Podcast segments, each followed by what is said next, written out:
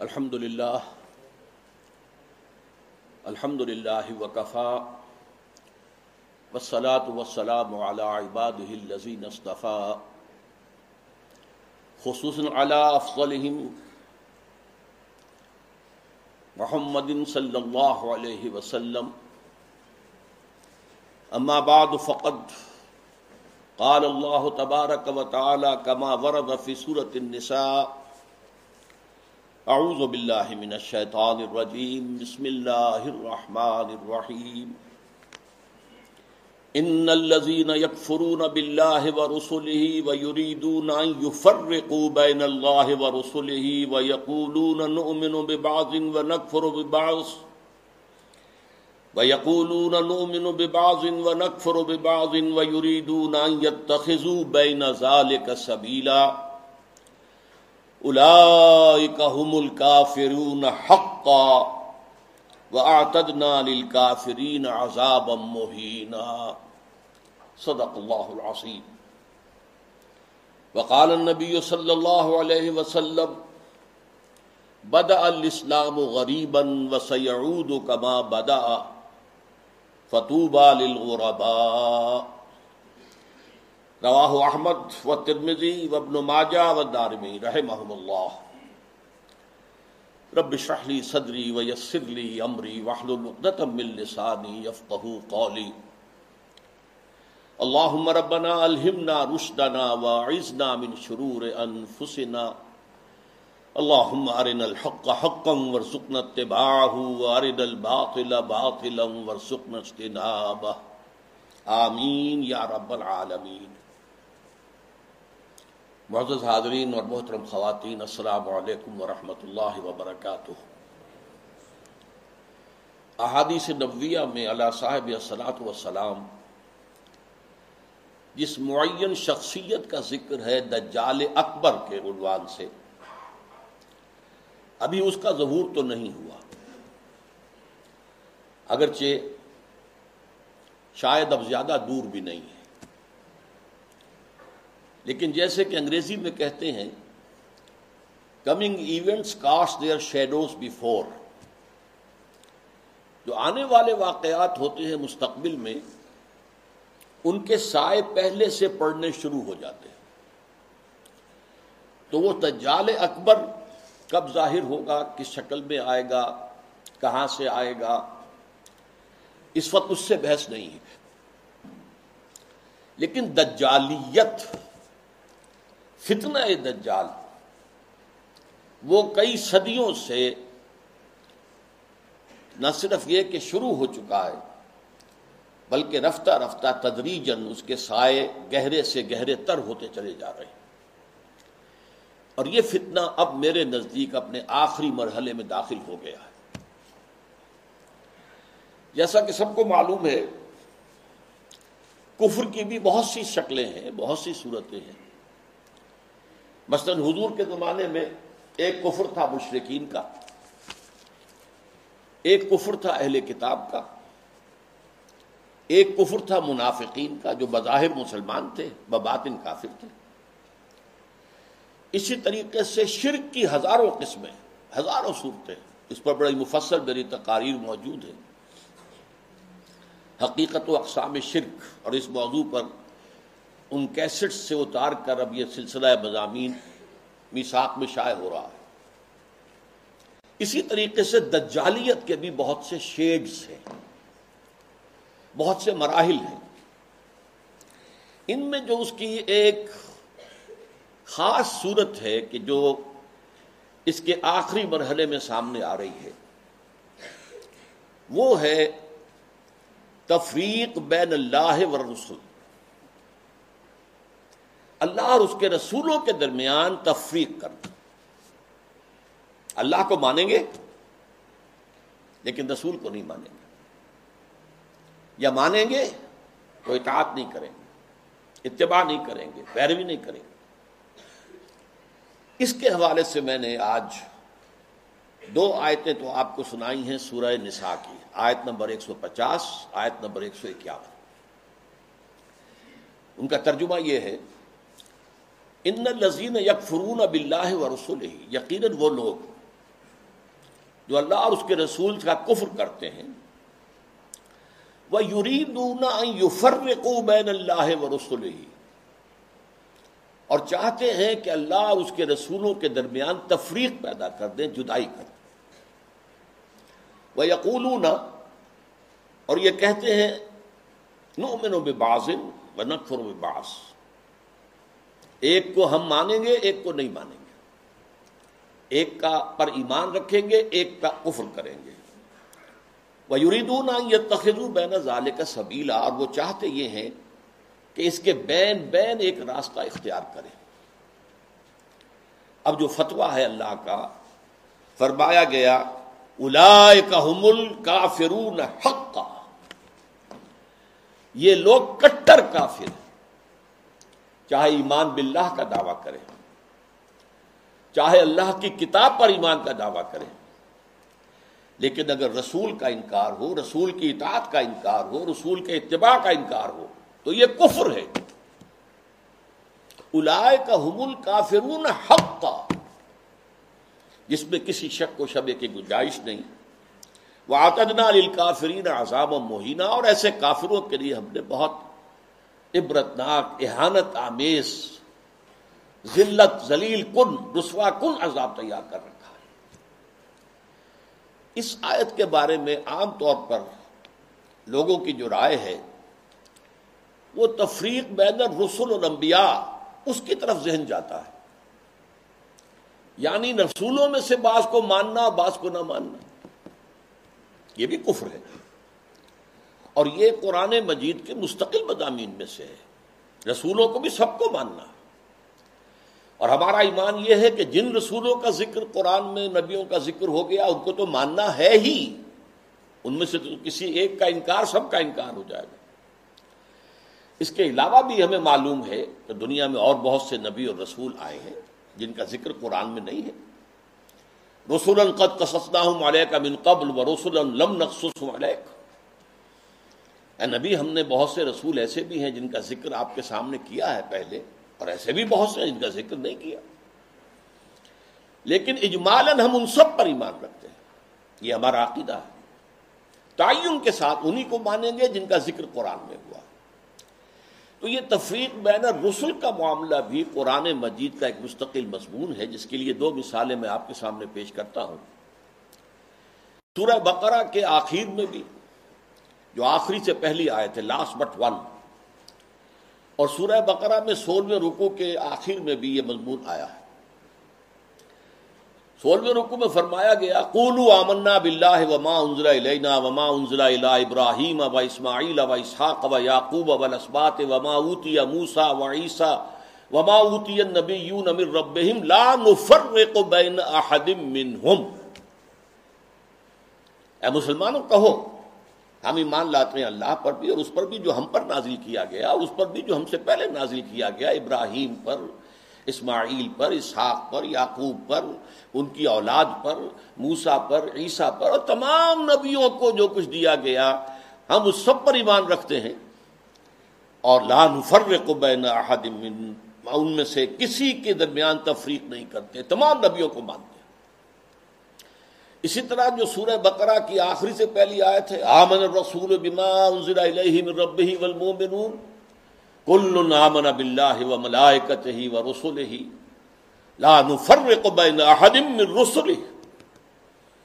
ہم اس کے رسولوں میں سے، اللہ کے رسولوں میں سے کسی ایک کی بھی تفریق نہیں کرتے۔ تو تفریق بین الانبیاء و رسول بھی قرآن کا ایک مستقل موضوع ہے۔ اس مقام پر توجہ کی ضرورت ہے۔ یہاں اصلا جو بات سامنے آ رہی ہے وہ یہ ہے، تفریق بین اللہ و رسول اللہ اور رسولوں کے درمیان تفریق کر دینا۔ اللہ کو ماننے کا دعویٰ کرنا، لیکن رسولوں کو ماننے سے انکار کر دینا، یا ماننا تو اس کے اتباع اس کی اطاعت سے انکار کر دینا۔ یہ در حقیقت ایک اہم ترین جو ہے فتنہ اس وقت جو دجالیت کا سب سے بڑا سیلاب آ رہا ہے۔ اس کا اصل ہدف یہی ہے۔ اس کا گول تو یہ ہے کہ اسلامی تہذیب کے جو بچے کھچے اثرات رہ گئے ہیں، ان کا صفایا کر دیا جائے۔ لیکن اس کا حربہ کیا ہے؟ اللہ اور اس کے رسول کے درمیان تفریق۔ اچھا یہ تفریق جو ہے، بین بین اللہ و رسول اس کی ایک تاریخ میں آپ کے سامنے پہلے اجمان درج کر دوں۔ آغاز اسلام میں سب سے پہلے اس کا اظہار ہوا ہے، مظاہرہ ہوا ہے یہود کی طرف سے۔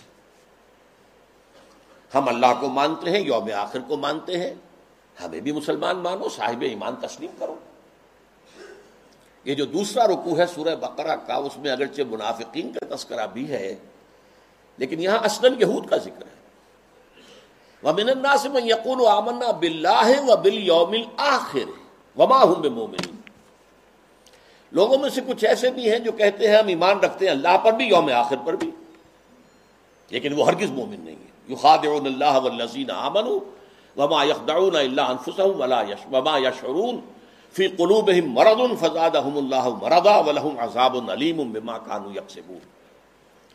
یہ لوگ جو ہیں، کہہ تو رہے ہیں کہ ہم اللہ کو مانتے ہیں، آخرت کو مانتے ہیں۔ تو ہمیں مانو، صاحب ایمان مانو، مسلمان تسلیم کرو۔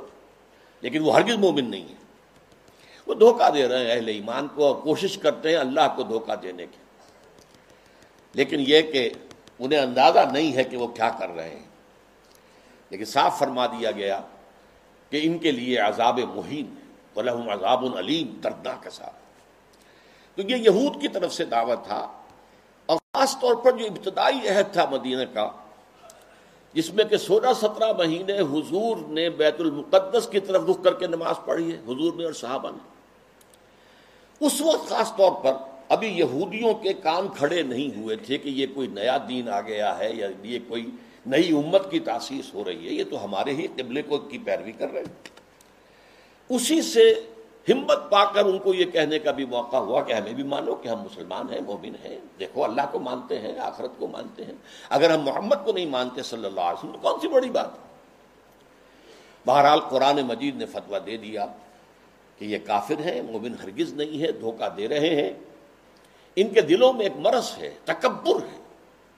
کیوں نہیں مان رہے محمد کو صلی اللہ علیہ وسلم؟ تکبر۔ اور اس کی وجہ سے اللہ نے ان کے تکبر میں، ان کے مرض میں اضافہ کر دیا ہے۔ بلحم عذاب العلیم بما کانو یکسبون اور ان کے لیے دردناک عذاب ہے۔ مسبب اس کے کہ جو جھوٹ وہ بول رہے نمبر دو پر منافقین نے جو شکل اختیار کی وہ پورے زور دے کر کہتے تھے کہ ہم اے محمد آپ پر ایمان رکھتے ہیں۔ لیکن یہ کیا ضروری ہے کہ آپ کو ہر معاملے میں حکم تسلیم کریں؟ یہ کیا ضروری ہے کہ آپ کا ہر حکم بھی مانیں؟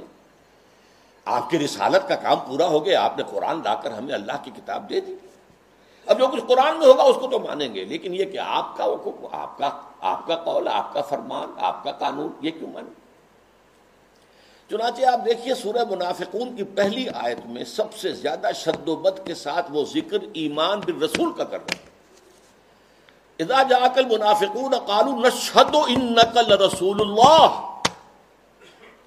اے نبی، جب آپ کے پاس یہ منافق آتے ہیں اور کہتے ہیں کہ ہم گواہ ہیں کہ آپ اللہ کے رسول ہیں۔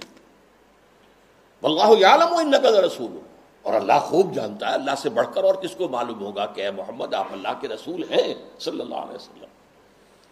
واللہ یشہد ان المنافقین لکاذبون۔ لیکن اللہ تعالی گواہی دیتا ہے کہ یہ منافقین جو ہے یہ جھوٹ بول رہے ہیں۔ ان کا آپ کی نبوت و رسالت پر وہ ایمان نہیں ہے کہ جو ہونا چاہیے۔ خاص طور پر قتال کے بارے میں انہوں نے یہ کہنا شروع کر دیا تھا کہ یہ تو خود اپنی طرف سے شروع کر دیا ہے محمد نے صلی اللہ علیہ وسلم۔ اب یہ قرآن میں تو قتال کا ذکر ہی نہیں آیا اور وہ کہتے تھے کہ کوئی صورت کیوں نہیں اتری؟ یہ جو چھیڑ چھاڑ مکے والوں سے شروع کر دی ہے، یہ جو ان کے قافلوں کا پیچھا کر رہے ہیں، تعاقب کر رہے ہیں، ان کی ایک پولیٹیکل آئسولیشن اور اکنامک بلاکیٹ کے جو اقدامات کیے تو خود کیے انہوں نے۔ اس کا اللہ کی کتاب سے تو کوئی تعلق نہیں ہے۔ اسی پر سورہ محمد نازل ہوئی ہے۔ صلی اللہ علیہ وسلم۔ لیکن یہ جو معاملہ ہے، اس پر بھی فرما دیا گیا کہ یہ کفر ہے۔ فلا و رب کا لا یومنون کا فیما شجر بینہم تو نہیں، اے محمد صلی اللہ علیہ وسلم، آپ کے رب کی قسم۔ یہ ہرگز مومن نہیں ہوں گے جب تک کہ ہر اس معاملے میں جو ان کے درمیان آئے، آپ کو آخری حکم تسلیم نہ کریں۔ اور اس کے بعد جو فیصلہ آپ کر دیں اس پر یوسلم تسلیما۔ اس کو تسلیم کریں جیسے کہ تسلیم کرنے کا حق ہے۔ سملا یہ جدوفی انفسم حرجم مما قضیت۔ پھر وہ اپنے سینوں میں تنگی بھی محسوس نہ کریں آپ کے فیصلے پر۔ یعنی مان تو لیا ہے، لیکن سینے کے اندر تنگی ہو رہی، بات یہ غلط ہی ہے، یہ خام خواہ جبرن ماننی پڑ رہی ہے کیا کریں؟ مسلمانوں میں اپنے آپ کو شامل کرانا ہی ہے۔ تو فرمایا کہ اگر یہ اپنے سینوں میں بھی تنگی محسوس کریں گے بظاہر اس قول اور آپ کے فیصلے کو تسلیم کرتے ہوئے، تب بھی یہ مومن نہیں۔ فلا وربک لا یؤمنون حتى يحكموك فيما شجر بينهم ثم لا يجدوا في انفسهم حرجا مما قضيت ويسلموا تسليما یہ صاف فیصلہ قرآن کا وما ارسلنا من رسول الا ليطاع باذن الله ہم نے تو رسول جب بھی بھیجا، جو بھی بھیجا وہ تو اسی لیے بھیجا ہے کہ اس کو اللہ کے حکم سے اس کی اطاعت کی جائے۔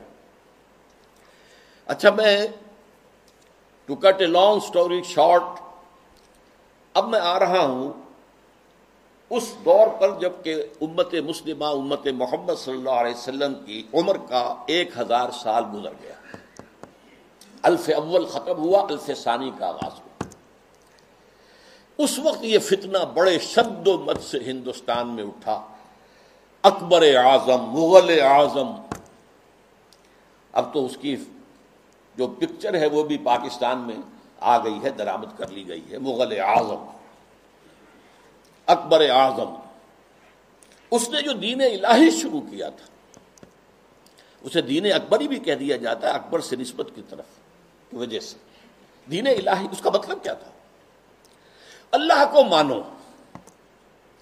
باقی رسولوں کے ماننے سے تفرقہ ہوتا رسولوں کی شریعتیں جدا ہے خود قرآن کہتا ہے سورہ معاہدہ میں بولے کلن جاننا منہم شر اتب و منہاجا ہم نے ہر ایک کے لیے ایک شریعت مقرر کی ہے، ایک منہاج مقرر کیا ایک طرز عمل اور ایک جو منہج ہے وہ معین کیا تو جو فرق لوگوں میں آتا ہے وہ رسالت کی وجہ سے آتا اللہ تو سب کا ایک ہے۔ وہ تو یہ ہے کہ لوگ مختلف ناموں سے اللہ کو پکارتے ہیں، پرمیشور کہہ لیں، مہادیو کہہ لیں، اور جو بھی آپ چاہیں پرماتما کہہ لیں، اللہ کہہ لیں، یہ سب سے کیا فرق واقع ہوتا ہے؟ وہ ایک ہی ہے، ایک ہی حقیقت ہے۔ بس اس کو مانو، اس کو پوجو، اس سے محبت کرو، اس سے لو لگاؤ، اس کا قرب حاصل کرو۔ باقی ان چیزوں کو چھوڑو۔ ان کی کوئی حیثیت اس فتنے کے پیچھے اس کی سیاسی حکمت عملی بھی تھی۔ ہندوستان کے حالات کو یقیناً یہ کہ اگرچہ وہ ان پڑھ تھا، بالکل ان پڑھ، لیکن ذہین بہت تھا۔ اندازہ کر لیا تھا کہ ہندوستان کا اصل مسئلہ یہی مذہبی تفاوت اور فرق ہے۔ لہذا کوئی شکل ایسی ہو کہ اس تفرقے کو مٹا دیا جائے۔ اور اس کی شکل یہ یہ شریعت کا اور رسالت کا تصور جو ہے بیچ میں سے نکال دیا جائے۔ تو اللہ کے اوپر، اللہ کو رام کہہ لو، رحمان کہہ لو، کیا فرق واقع ہوتا ہے؟ اس سے یہ ہے کہ یکجہتی پیدا ہو جائے گی۔ ہندو عورتوں سے شادی کی۔ یہاں تک کہ اس کا جانشین، جہانگیر، سلیم شہزادہ، وہ بھی ایک ہندو اجودا بائی جو ہے، اس کے وطن سے پیدا ہوا۔ ہندوؤں سے شادیاں کی۔ کئی جو جو ہے اس کی رانیاں تھیں۔ تلک بھی لگا لیتا تھا۔ بتوں کو بھی پوجا کر لیتا تھا، ڈنڈوت کر دیتا تھا۔ ہر رانی کے ہاں موجود ہے بت۔ وہاں گیا تو وہاں بھی اس نے سجدہ کر دیا یا کم سے کم سر جھکا لیا، ہاتھ جوڑ کے کھڑا ہو گیا۔ یہ سارا فتنہ اس نے شروع کیا تھا ایک پولیٹیکل وزڈم کے تحت۔ لیکن اس کی ایک تائید ہو رہی تھی اور وہ وہ تصوف کے جس میں ہما اوست اور وحدت الوجود گڑبڑ ہو گئے تھے۔ Pantheism and unity of existence یہ دو چیزیں علیحدہ ہیں۔ فرق باریک سا ہے۔ عوام اس فرق کو سمجھنے سے قاصر ہے۔ یہاں کے تصوف میں یہ دونوں چیزیں گڑبڑ ہو گئی ہمارے ہاں بھی صوفی شاہب نے کہا ہے نا، مسجد مندر مندر ہکڑو نور۔ یہ سرائے کی علاقے کے بہت بڑے صوفی۔ مسجد میں اور مندر میں ایک ہی نور ہے۔ نور تو ایک ہی ہے۔ رام کہہ لو، رحمان کہہ لو، کیا فرق پڑتا؟ آپ کے لاہور میں مزار ہے، کس کا؟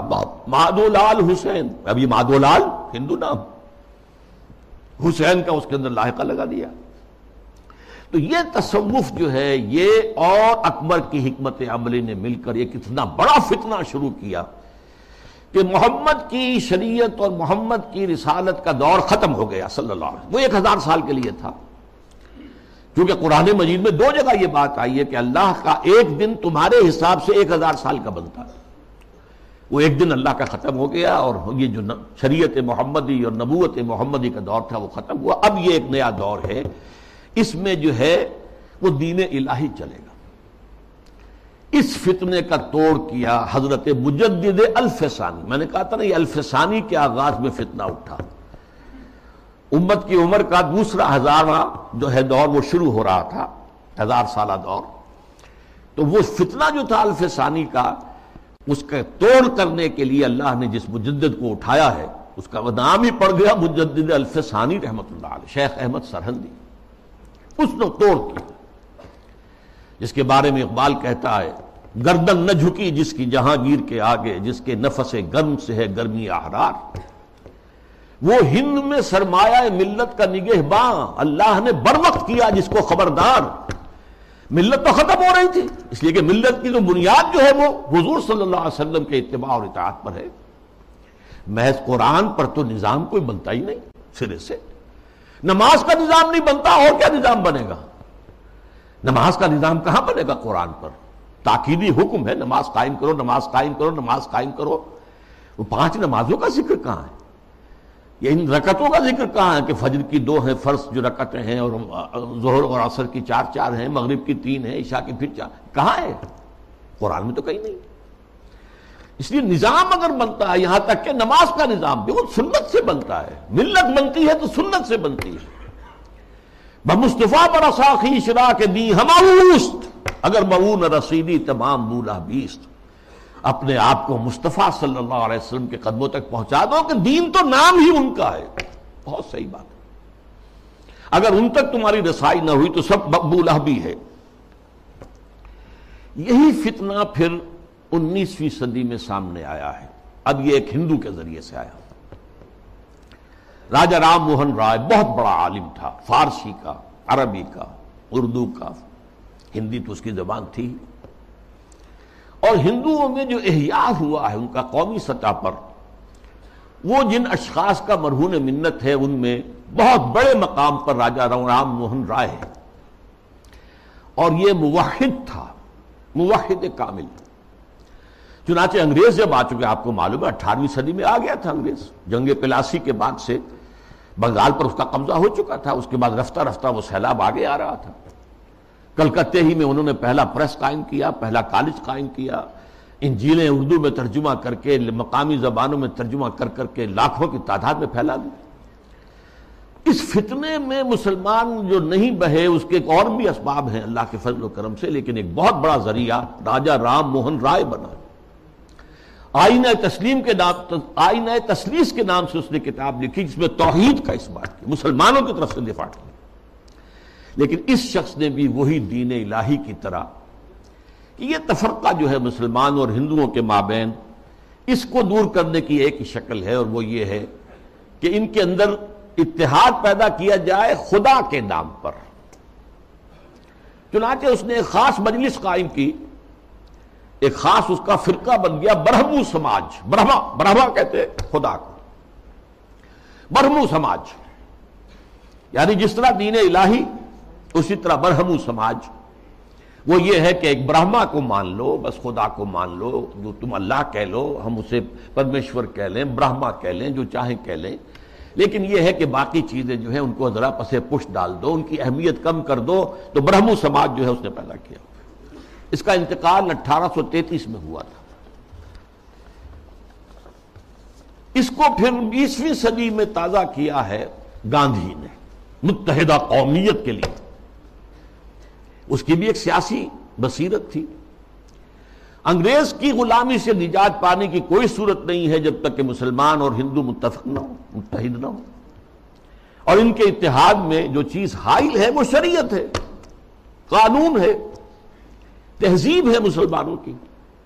تو جب تک ان کو گڈمٹ کر کے ایک ہاون دستے میں ڈال کر، کوٹ کر، پیس کر ایک نہ بنا دیا جائے، تب تک یہ متحد نہیں ہو سکتے۔ اور جب تک یہ متحد نہیں ہوں گے، آزادی نہیں ہو سکتی۔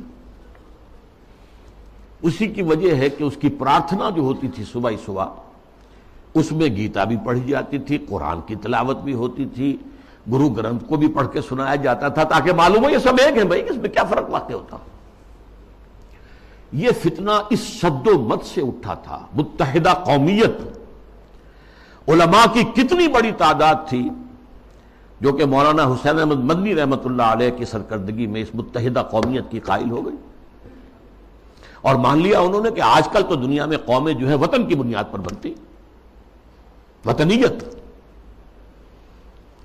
مولانا ابوالکلام آزاد بھی اس فتنے کا شکار ہوئے۔ اس فتنے کا توڑ کیا ہے، جس شخص کو خصوصی نسبت تھی مجدد الفسانی سے رحمت اللہ علیہ یعنی علامہ اقبال۔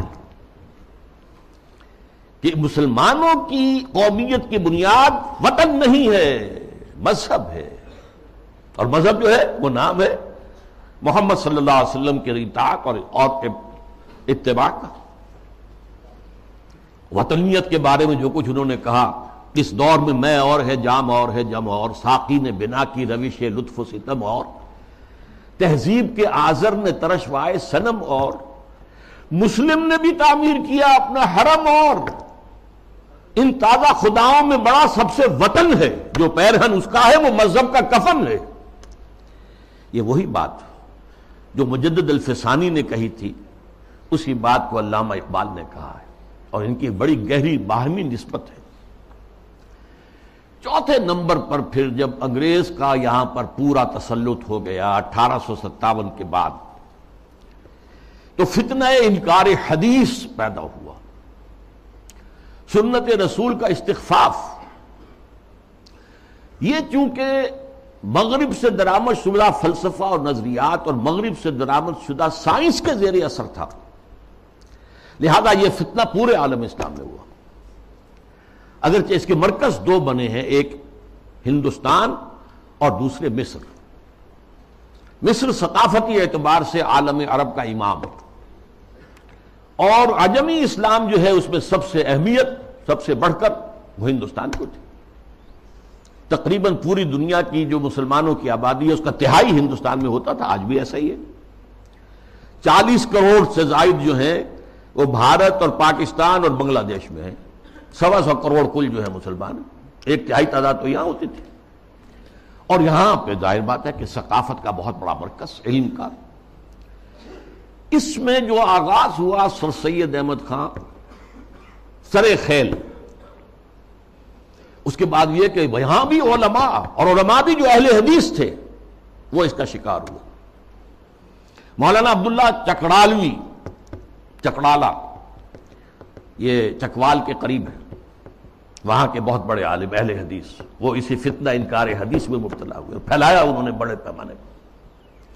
اسی طرح مولانا اسلم جہراج پوری یو پی کے، انہوں نے اس فتنے کو بھڑکایا، وہ بھی اہل حدیث سے مسئلہ کر اسی طریقے سے مولانا تمنا عبادی، نیاز فتح پوری بہت عمدہ، منمون نگار انشا پرداس غلام جیلانی برق اگرچہ اس کی آخر میں ہدایت ہو گئی۔ لیکن سب سے بڑھ کر یہ فتنہ جس شخص سے پھیلا ہے وہ غلام احمد پرویز۔ اس کا لکھنے کا اسلوب بھی بڑا اچھا تھا، دلکش تھا، تقریر کا اسلوب بھی بہت اچھا تھا اور دلکش تھا۔ اور یہ جان لیجیے، فتنہ وہی شخص برپا کر سکتا ہے جس میں صلاحیت ہوتی ہے۔ آپ آدمی کیا فتنہ برپا کرے گا؟ اور کرے گا تو پھیلائے گا کیسے؟ تحریر و تقریر سے فتنہ جو ہے وہ پھیلتا ہے پروان چڑھتا ہے۔ اور ان دونوں چیزوں پر اس شخص کو بڑی دسترس حاصل تھے دیکھیے، یہ دو غلام احمد پنجاب نے پیدا کیے غلام احمد قادیانی، اس نے ختم نبوت کی مہر توڑ دی۔ اجرائے وہی، اجرائے نبوت نبوت کا دعویٰ کر دیا۔ اور غلام احمد پرویز، اس نے اور دوسری اعتبار سے نبوت و رسالت کو زخم لگائے کہ نبی کی رسالت جو ہے وہ ٹھیک ہے، ہم مانتے ہیں۔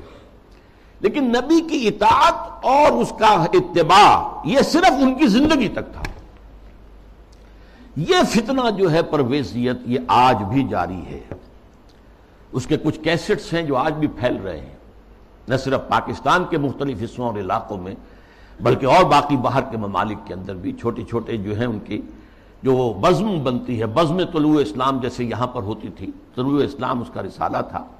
تو ایسی بزمیں بنتی ہیں اور اس کے اندر لوگ جمع ہو کر اور یہ اس کے کیسٹ سنتے ہیں، اس کی تقریریں سنتے ہیں۔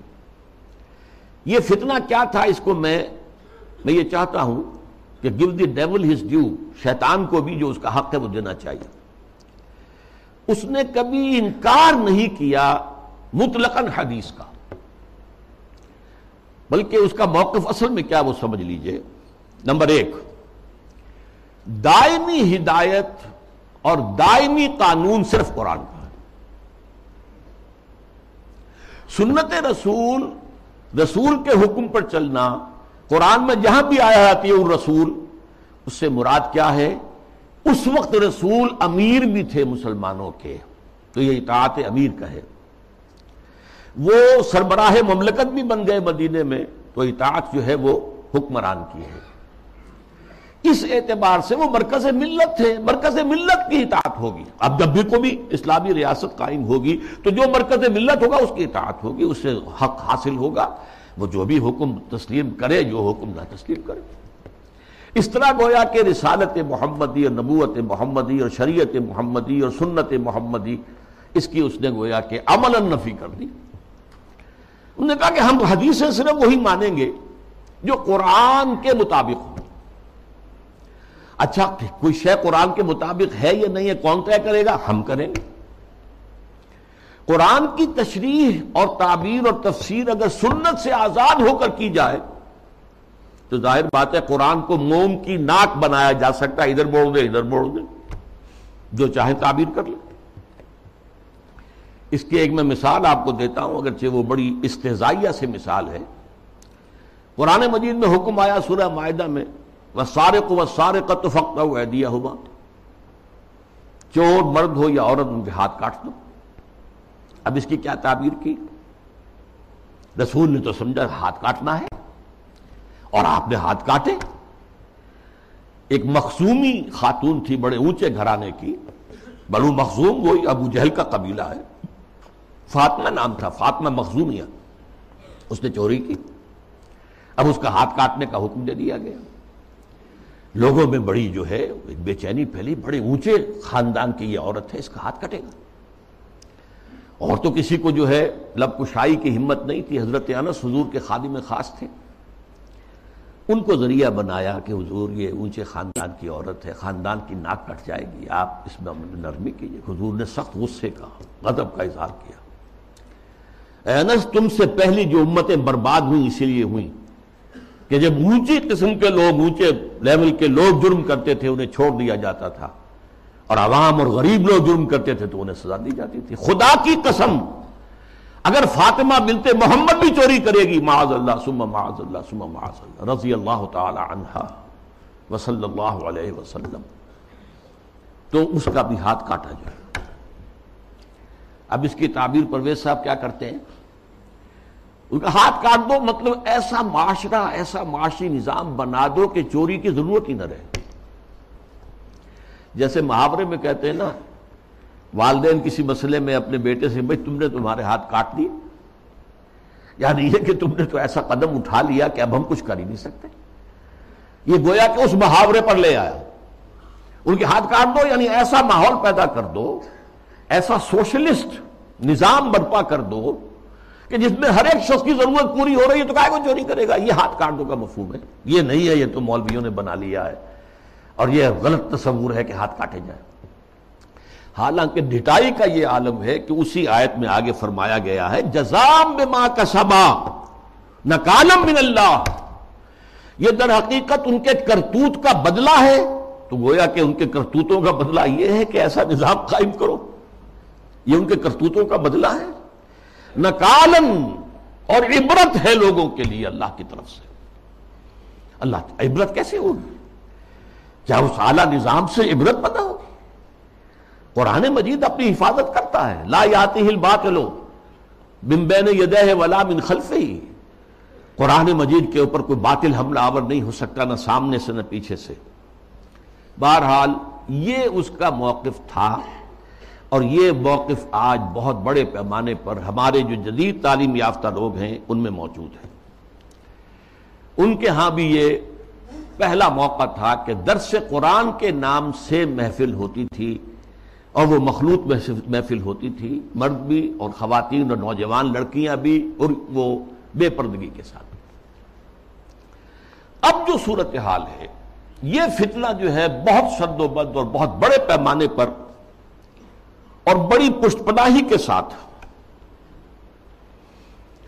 مغرب کے زیر اثر اور دجال جو اس وقت ہے، دجاجلہ میں سے ایک بہت بڑا دجال جو ہے امریکہ اور شخصی طور پر بش۔ اس کی ریشہ دوانی اور اس کی پشت پناہی اور اس کی تائید اور اس کی بدت سے جو فتنہ اٹھ رہا ہے۔ اس کا ہدف کیا ہے؟ اسلامی تہذیب کی بہتری کرنا اور اس کا حربہ کیا ہے؟ تفریق بین اللہ و رسول۔ اللہ کو مانو، قرآن کو مانو اور اس کی من مانی تعبیر کرو۔ رسولوں کو چھوڑو، رسول کی بات کو چھوڑو۔ وہ تھے تو اپنے وقت کے لیے تھے۔ ایک وقتی کلچر انہوں نے پیدا کر دیا تھا، ایک وقتی نظام پیدا کر دیا تھا۔ وہ لوگوں کی اس وقت کی ذہنی سطح کے مطابق تھا، اس وقت کے ماحول کے مطابق تھا۔ یہ کوئی مستقل اور دائمی شے نہیں۔ حربہ یہ ہے۔ اس زمن میں اب میں ذرا تھوڑا سا تاریخی پس منظر بیان کروں۔ دیکھیے، اس وقت جو ہے، شیطان لعین اور اس کے سب سے بڑے ایجنٹ کے ذریعے سے دجالیت جو مرحلہ وار آگے بڑھی ہے، اس موضوع پر میں تقریر اسی جگہ پر کر چکا ہوں، بائیس فروری دو ہزار چار کو، سوا دو سال پہلے۔ موجودہ عالمی حالات میں اسلام کا مستقبل کے عنوان سے۔ سب سے پہلی دجالیت جو آئی دنیا میں، وہ ریاست اور سیاست کے میدان میں آئی سیکولرزم کے عنوان سے۔ مذہب کو، خدا کو، خدائی ہدایت کو، خدائی احکام کو، آسمانی ہدایت کو پرے کر دو ریاست سے۔ ریاست قانون یہ انسانوں کا بن کام ہے بنانا۔ ہیومن سوورنٹی پاپولر سوورنٹی عوام خود حاکم ہیں۔ وہ اپنے نمائندوں کے ذریعے سے جو چاہیں گے قانون بنائیں گے۔ رکھ دو، اللہ کو مسجد میں بند کرو، اور خدا کو جو ہے جہاں چاہو بند کر دو۔ ہمارے ایوان حکومت میں نہیں آئے گا۔ ہمارے قانون ساز ادارے میں وہ نہیں آئے گا۔ حاکمیت اس کی نہیں ہے، حاکمیت عوام کی۔ یہ دجالیت کا یہ سب سے بڑا وار، سب سے پہلا، سب سے پہلا چیز ہی سب سے اہم بھی ہوتی ہے۔ اور یہ گلوبل ہو چکی ہے، پوری دنیا میں۔ پوری دنیا۔ واقعہ یہ ہے کہ اللہ کے خلاف، خدا کے خلاف اس سے بڑی بغاوت آج تک نہیں ہوئی۔ اس سے پہلے کیا ہوتا تھا؟ ایک بڑے خدا کو ماننے کے ساتھ چھوٹے چھوٹے خدا بھی مان لیے، بس شرک ہوتا تھا۔ لیکن خدا کو اس طرح انسانی معاملات اور خاص طور پر ظاہر بات ہے، ریاست اور سیاست اور قانون، یہی تو سب سے بڑی چیزیں ہوتی۔ ان سے بے دخل کر دینا خدا کا۔ یہ اس دور میں ہوا۔ نمبر دو دور آیا معیشت کا۔ معیشت کی بنیاد انٹرسٹ بیسڈ کیپٹلزم پر کر کے۔ آسمانی شریعتوں کے نزدیک سب سے بڑا گناہ جو ہے عمل میں، وہ سود ہے۔ عقائد میں شرک، ناقابل معافی۔ ان اللہ لا یغفر یشرک به و یغفر ما دون ذلك لمن یشاء۔ اعمال میں سود جس پر اللہ اس کے رسول کی طرف سے اعلان جنگ ہے۔ وہ سود مرکزی شے بن گیا معیشت کی، بینکنگ، انٹرسٹ، کیپٹلزم۔ یہ بھی گلوبل ہو چکا ہے فتنہ۔ پوری دنیا، مسلم، غیر مسلم، مشرقی، مغربی، سب ہر جگہ۔ اب تیسرا وار جو آ رہا ہے، یا شروع ہو چکا ہے کافی بڑے پیمانے پر، اور مغرب اور اس کے زیر اثر جو دوسرے ممالک ہیں، ان کے اندر تو وہی آ چکا ہے پورے طور پر۔ ابھی عالم اسلام میں پورے طور سے نہیں آیا ہے، جس کے لیے بڑی ایک منظم سازش کے ساتھ بڑی جد و جہد ہو رہی ہے۔ وہ کیا ہے؟ شرم و حیا، عفت و عصمت کے تصورات، اور ستر و حجاب حجاب کے قوانین اور ضابطوں کے خلاف۔ اس سے آزاد تہذیب اور معاشرت۔ جیسا کہ میں نے عرض کیا، یہ شرم و حیا، عصمت و عفت کے تصورات کے، یہ بھی کوئی بڑی اعلیٰ قدر ہے؟ ستر و حجاب، یہ بھی کوئی حکام ہے؟ ان سب کی نفی، اسلامی تہذیب کو اس وقت سب سے بڑا چیلنج اس سے اس لیے کہ یہ اسلامی تہذیب کا بنیادی نقطہ ہے، اہم ترین ہے۔ اس ضمن میں دیکھیے سب سے پہلے امریکہ میں ان کے جو تھنک ٹینکس ہوتے ہیں، بڑے بڑے مفکر ہوتے ہیں تھنکرز ہوتے ہیں، وہ چیزیں لکھتے ہیں اور وہ گویا کہ ایک طرح کی رہنمائی ہوتی ہے حکومت کے لیے۔ سیمیول پی ہنٹنگٹن نے لکھی کتاب، بلکہ مقالہ، تہذیبوں کا ٹکراؤ۔ اب ہمارا اصل معاملہ ہماری تہذیب کا مسلم تہذیب سے ٹکراؤ ہے۔ تہذیبوں کا ٹکراؤ، کلیش آف سولیزیشن اور اس میں اس نے تجزیہ کیا۔ یہ چیزیں پہلے بھی بیان ہوئی ہیں، لیکن اس وقت ایک خاص موضوع کے تحت میں ترتیب کے ساتھ ان چیزوں کو لا رہا ہوں۔ اس نے کہا کہ ٹوائنبی نے کہا ہے کہ دنیا میں آج تک کل بیس تہذیبیں قائم ہوئی ان میں سے بارہ تو مر چکی ختم ہو گئی نسیم منسیہ ہو گئی آٹھ ابھی موجود ہیں۔ ایک ہماری مغربی تہذیب ہے، سات اور ہیں۔ ان سات میں سے بھی پانچ تو ایسی ہیں جنہیں ہم آسانی سے ایسیمولیٹ کر سکتے ہیں۔ انڈینس سولیزیشن آسانی سے ایسیمولیٹ ہو گئی۔ وہی کلچر وہی تہذیب، وہی بے پردگی، وہی اریانی پہلے بھی تھی، اب بھی آ گئی۔ وہی ناچ گانا وہ پہلے بھی تھا، اب اور زیادہ ہو گیا۔ لہذا تہذیبی ٹکراؤ وہاں تو ہے ہی نہیں۔ تو ایک دو جو تہذیبیں ہیں وہ ہمارے لیے چیلنج ہیں، وہ لوہے کے چنے ہیں، انہیں چبانے میں وقت لگے گا۔ ایک مسلم سولیزیشن اور ایک کنفیوشین سولیزیشن کنفیوشین سولیزیشن کے بارے میں تو میں اس وقت نہیں سمجھا تھا کہ یہ کیا واقعی کوئی چین کے اندر یا اس کے آس پاس کے ممالک میں جو بدھ مت کے پیروکار شمار ہوتے ہیں، کوئی واقعی کوئی تہذیب کنفیوشس کے حوالے سے ہے؟ ابھی حال ہی میں نیوز ویک کا ایک پرچہ چھپا ہے جس کا مین مضمون تھا کنفیوشس کا احیاء ریوائول تو یہ ہو رہا ہے چین میں اس وقت. لیکن یہ کہ اصل ہمارا جو مطلب ہے اس وقت ہمارا موضوع ہے وہ مسلم سولیزیشن ہے. اس نے اسے بھی شمار کیا ہے کہ یہ بھی ہمارے لیے بہت بڑا چیلنج اب ذرا اسلامی تہذیب کا ایک تاریخی جائزہ. شرم و حیا، عفت و عصمت اور سطر و حجاب کے احکام پر مبنی اسلامی تہذیب اس کا ایک تاریخی جائزہ دیکھیے، نبی اکرم صلی اللہ علیہ وسلم نے فرمایا تھا، وہ حدیث میں نے شروع میں آپ کو سنائی ہے، بدا الاسلام و غریباً و سیعود و کما بدا۔ اسلام کا آغاز جب ہوا ہے تو وہ بہت اجنبی سا تھا، نامانوس۔ لوگ سمجھتے نہیں تھے، یہ کیا نئی باتیں ہیں۔ پھر اس کے بعد اسلام کے غلبے کا دور آ گیا۔ جب غالب ہو جائے تو سبھی دوست بن جاتے ہیں۔ جو بھی طاقتور ہے اس کے تو سبھی دوست ہیں۔ لہذا بہت سب لوگ جو ہیں اس کا علم لے کر کھڑے ہو گئے۔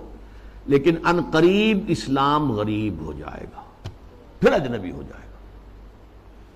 تو جو لوگ اسلام کی اجنبیت میں اس کا ساتھ دیں اور خود بھی اجنبی ہو جائیں، ان کے لیے مبارکباد ہے، تہنیت ہے کہ وہ زمانے کا ساتھ نہ دیں، اسلام کا ساتھ دیں۔ چاہے کہا جائے کہ یہ بڑے فنڈامنٹلسٹ ہیں یہ بڑے کٹھ ملا ہیں، یہ بڑے دقیانوسی ہیں، یہ بڑے تنگ نظر ہیں، یہ بڑے رجت پسند ہیں، جو چاہے کہیں۔ لیکن جو اسلام کے ساتھ چمٹے رہیں گے، ان کے لیے فتوبہ للغربا اب اس کا تاریخی تجزیہ کیا ہے؟ دیکھیے، اسلام پر اجنبیت کا پہلا پردہ یا پہلا سایہ تو پڑ گیا خلافت راستہ کے فوراً بعد۔ حکومت و ریاست کے میدان میں امرہم شورا بینہم کے بعد ختم ہوئی اور بلوکیت شہنشاہیت کا آغاز ہو گیا۔ اب اس کی تفصیل میں میں اس وقت نہیں جاؤں گا۔ بنو امیہ، بنو عباس، پھر اس کے بعد جو بادشاہتیں بنی مغلوں کی حکومت، صفیوں کی حکومت، ترکوں کی حکومتیں، یہ تھی، یہ وہاں پر وہ خلافت کی بنیادی بات، یہ نہیں تھی۔ کہ چنو اپنے میں سے بہترین کو۔ اور پھر اس کا حوالے کرو۔ ان اللہ یام اور الامانات اہلیہ جو اہل ہو ان کے ذمہ ذمہ داریاں جو ہیں، ان کے ذمہ لگاؤ اس کو ختم کر دیا گیا۔ اب جس کی لاٹھی، اس کی بھینس۔ بنی امیہ کی طاقت زیادہ ہے، عصبیت شدید ہے۔ لہذا وہ آئے، انہوں نے حکومت قائم کر لی۔ تو یہ پہلا دور تھا اجنبیت کا، پہلا پردہ پڑا اسلام پر۔ دوسرا پردہ کچھ عرصے کے بعد جب ملوکیت نے خوب پنجے گاڑ لیے، مضبوطی ہو گئی اور ملوکیت شہنشائیت میں تبدیل ہو گئی۔ یہ دور بنو عباس ہے۔ اس میں معیشت کے میدان میں بھی آ گیا معاملہ۔ ایک طرف جاگیرداری جو ملوکیت کی بنیاد ہوتی ہے۔ ہر جگہ مشرق و مغرب میں شہنشائیت اور بادشاہیت میں آپ کو جاگیرداری ملے گی۔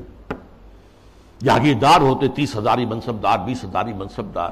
ان پر حکومت قائم ہوتی اور ان کے لیے ضروری ہے مزارات۔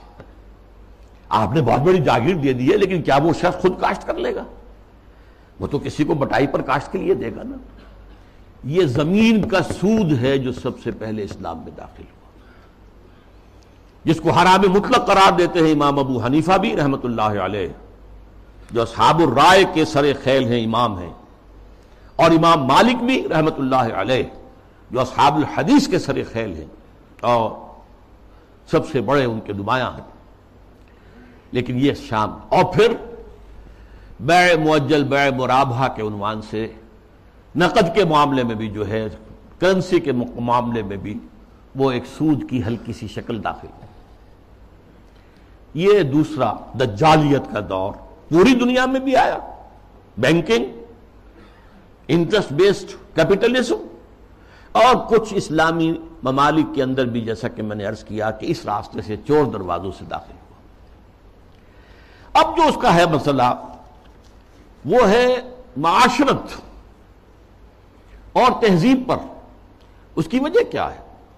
اس تمام دور میں مسلمانوں کی تہذیب، ان کا طرز بود و باش، ان کی معاشرت اور ان کا آئلی نظام، ان کا خاندانی نظام، ان کے آئلی قوانین انٹیکٹ رہے۔ چاہے دور ملوکیت جو ہے بنو میاں کا تھا، وہ دور ملوکیت بنو عباس کا تھا، اور چاہے اور دوسرے بادشاہوں کے دور تھے، اس میں جہاں ریاست اور سیاست کی سطح پر جو ہے وہ پردہ پڑ گیا، پھر معیشت کے معاملے میں بھی پردہ پڑ گیا، تہذیب وہی رہی۔ وہی تہذیب۔ وہی مشرق سے مغرب تک مسلمانوں کی معاشرت آئلی قوانین سب وہی رہے، جو کہ تو رہے۔ مسلم کلچر وجود میں آیا ہے۔ چنانچہ مسلم آرکیٹیکچر وجود میں آیا۔ یہ مورش آرکیٹیکچر جو ہے دنیا میں مشہور ہوا۔ اسپین کے اندر خاص طور پر مکان بنانے کا ایک خاص انداز۔ زنان خانہ علیحدہ ہے، مردانہ علیحدہ ہے۔ پہلے مردانہ ہے۔ پھر اس کے بعد ڈیوری آئے گی اور زنانہ جو ہے وہ حصہ شروع ہوگا۔ باہر سے جو آئے گا وہ یہاں بیٹھے گا۔ مردانے میں قیام کرے گا۔ زنان خانے کے اندر جو ہے وہ تو صرف محرم جائیں گے اور کوئی نہیں جا سکتا۔ اس تہذیب کی بنیاد، وہ جو اسلامی تہذیب تھی اس پر، اسی پر آرٹ آرٹ مسلمانوں کا قائم ہوا۔ خطاطی دنیا میں بہت بڑا آرٹ بن گیا، بہت بڑا آرٹ ہاتھ سے، منہ قلم سے جو آرٹ پیدا کیا وہ خطاطی کی شکل میں آیا۔ یا عام بظاہر فطرت کی نقاشی۔ تو یہ ہے جو میری بات ہے، وہ سمجھ لیجیے کہ تہذیب میں فرق نہیں آیا آئلی نظام میں فرق نہیں آیا، معاشرتی اقدار میں فرق نہیں آیا، چاہے سیاسی اور معاشی اعتبار سے دجالیت جو ہے مختلف ادوار سے گزر کر آ گئی۔ اب ظاہر بات ہے کہ دجالیت کا آخری حملہ جو ہے وہ اس تہذیب پر ہے۔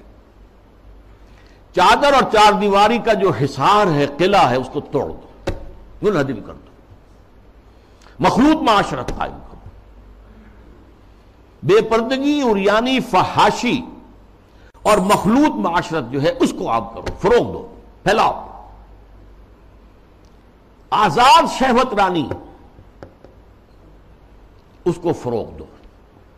جس کے نتیجے میں شادی کا مقدس جو ایک بندھن ہے، اس کی حیثیت ختم ہو جائے۔ جیسا کہ آپ کو معلوم ہے، ویسٹ میں اب یہ شادی بیاہ جو ہے، وہ تقریباً یعنی یوں سمجھیے کہ مفقود ہونے والی بات ہے۔ وی آر لیونگ ٹوگیدر مرد اور عورت، ساتھ ہم رہ رہے ہیں، لیکن ہم شادی شدہ نہیں ہیں۔ وی آر ناٹ میریڈ اولاد ہو رہی ہے۔ بش نے کئی دفعہ واس کہا ہے، شادی کرو شادی کرو شادی کرو. کیوں کیوں کہہ رہا ہے؟ اس لیے کہ وہاں تو شادی کوئی کرتا ہی آئلی قوانین ایسے غیر فطری ہیں کہ کوئی مرد اس کو گوارا نہیں کرتا کہ وہ شادی کے بندھن میں بندھے اور قانونی طور پر اتنی زد میں آ جائے ان قوانین کے. وی آر لیونگ ٹوگیدر بات ہو گیا، علیحدہ ہو گیا سیپریٹ ہو گیا، تو اسے کوئی کوئی کسی کو قانونی ذمہ داری نہیں ہے مرد کے اوپر. خاندانی نظام کی بے کنی. یہ ہے جو آخری حملہ ہے دجال کا۔ اور یہ حملہ جیسا کہ میں آپ سے کہتا ہوں کہ دنیا میں کہہ چکا ہوں، دنیا کے بہت بڑے حصے میں تو پورے طور پر آ چکا ہے۔ ابھی عالم اسلام میں یہ اتنا فروغ نہیں پا سکا ہے۔ ابھی کچھ نہ کچھ خاندانی قدریں موجود ہیں۔ کچھ بزرگوں کا احترام ہے۔ شادی کا بندھن کی اس کی کوئی اہمیت ہے؟ اس کا ایک تقدس ہے۔ شرم و حیا کی کوئی قدر و قیمت ہے عصمت و عفت کا کوئی تصور ہے، وہ بھی کوئی اعلیٰ قدر ہے۔ سطر اور حجاب کے کچھ نہ کچھ بہرحال اگرچہ بہت بڑے پیمانے پر وہ فتنہ ہمارے ہاں بھی آ رہا ہے، لیکن ابھی کچھ نہ کچھ بقایا ہے۔ اور یہ سب عالمی سطح پر ہو رہا ہے۔ مسلمانوں کی تہذیب کی یہ جڑ اور بنیاد کاٹنے کے لیے۔ ذرا یاد کیجیے، قاہرہ کانفرنس ہوئی سب سے پہلے۔ عالمی سطح پر، ویمن لب، عورتوں کی آزادی کے لیے۔ پھر بیجنگ کانفرنس ہوئی۔ پھر بیجنگ پلس فائیو کانفرنس ہوئی، یونائٹڈ نیشنز آرگنائزیشن کی جنرل اسمبلی کے تحت۔ اور اس میں کیا سفارشات دی گئی یہ پہلے بھی میں بیان کر چکا ہوں۔ نمبر ایک ہومو سیکسولیٹی کو کوئی عیب نہ سمجھا جائے۔ یہ بھی انسان کا ایک طبی تقاضا ہے۔ مرد مرد سے، عورت عورت سے شہوت رانی کرے۔ یہاں تک کہ مرد اور مرد کی شادی اور عورت اور عورت کی شادی۔ ایک مرد جو ہے وہ شوہر ہے، دوسرا مرد بیوی ہے۔ ایک عورت شوہر کے درجے میں ہے، دوسری عورت بیوی کے درجے اسی طریقے سے یہ جو تم کہتے ہو، عصمت فروش عورتوں کو پروسٹیچیوٹس یہ بڑا گندا لفظ استعمال کرتے ہو۔ ان کو اس کو بھی اس کا احترام ہونا چاہیے۔ وہ بھی ایک پیشہ ہے، ایک محنت ہے۔ لہذا انہیں کہو سیکس ورکرز محنت کش۔ جنس کی بنیاد پر محنت کرنے والیاں۔ آخر کوئی شخص مزدور کام کر رہا ہے، وہ اپنے جو مسل پاور ہے، اسے استعمال کر رہا ہے اور پیسہ کما رہا ہے۔ تو ایک عورت نے اپنے جسم کے ایک اور حصے کو استعمال کیا ہے اور پیسے کما رہی ہے۔ تمہیں کیا اعتراض ہے؟ کیوں حقارت کی نگاہ سے دیکھتے ہو؟ پھر مرد اور عورت ہر اعتبار سے برابر برابر برابر، شانہ پر شان وراثت میں برابر کا حصہ، یہ کیا ہے؟ عورت کا حصہ آدھا مرد سے۔ یہ کیا گواہی عورت کی آدھی مرد سے؟ کیا تو کھیل برابر برابر۔ اور عورت اگر شادی کر کے تمہارے گھر میں آباد ہو جاتی ہے، تو اگر وہ گھر کا کام کاج کرے گی تو مجرت لے گی اس پر۔ اس کو حق حاصل ہے۔ اور اسی طریقے سے اگر وہ پریگننسی کی مصیبت جھیلتی ہے اور چائلڈ برتھ کی تکلیف اس پر بھی اجرت طلب کر سکتی ہے شوہر سے۔ اور نمبر تین، اگر ہم بستری کے لیے مرد جو ہے اسرار کرے جبکہ عورت انکار کر رہی ہو، تو اس کو بھی ریپ کہا جائے گا، زنا بل جبر کہا جائے گا۔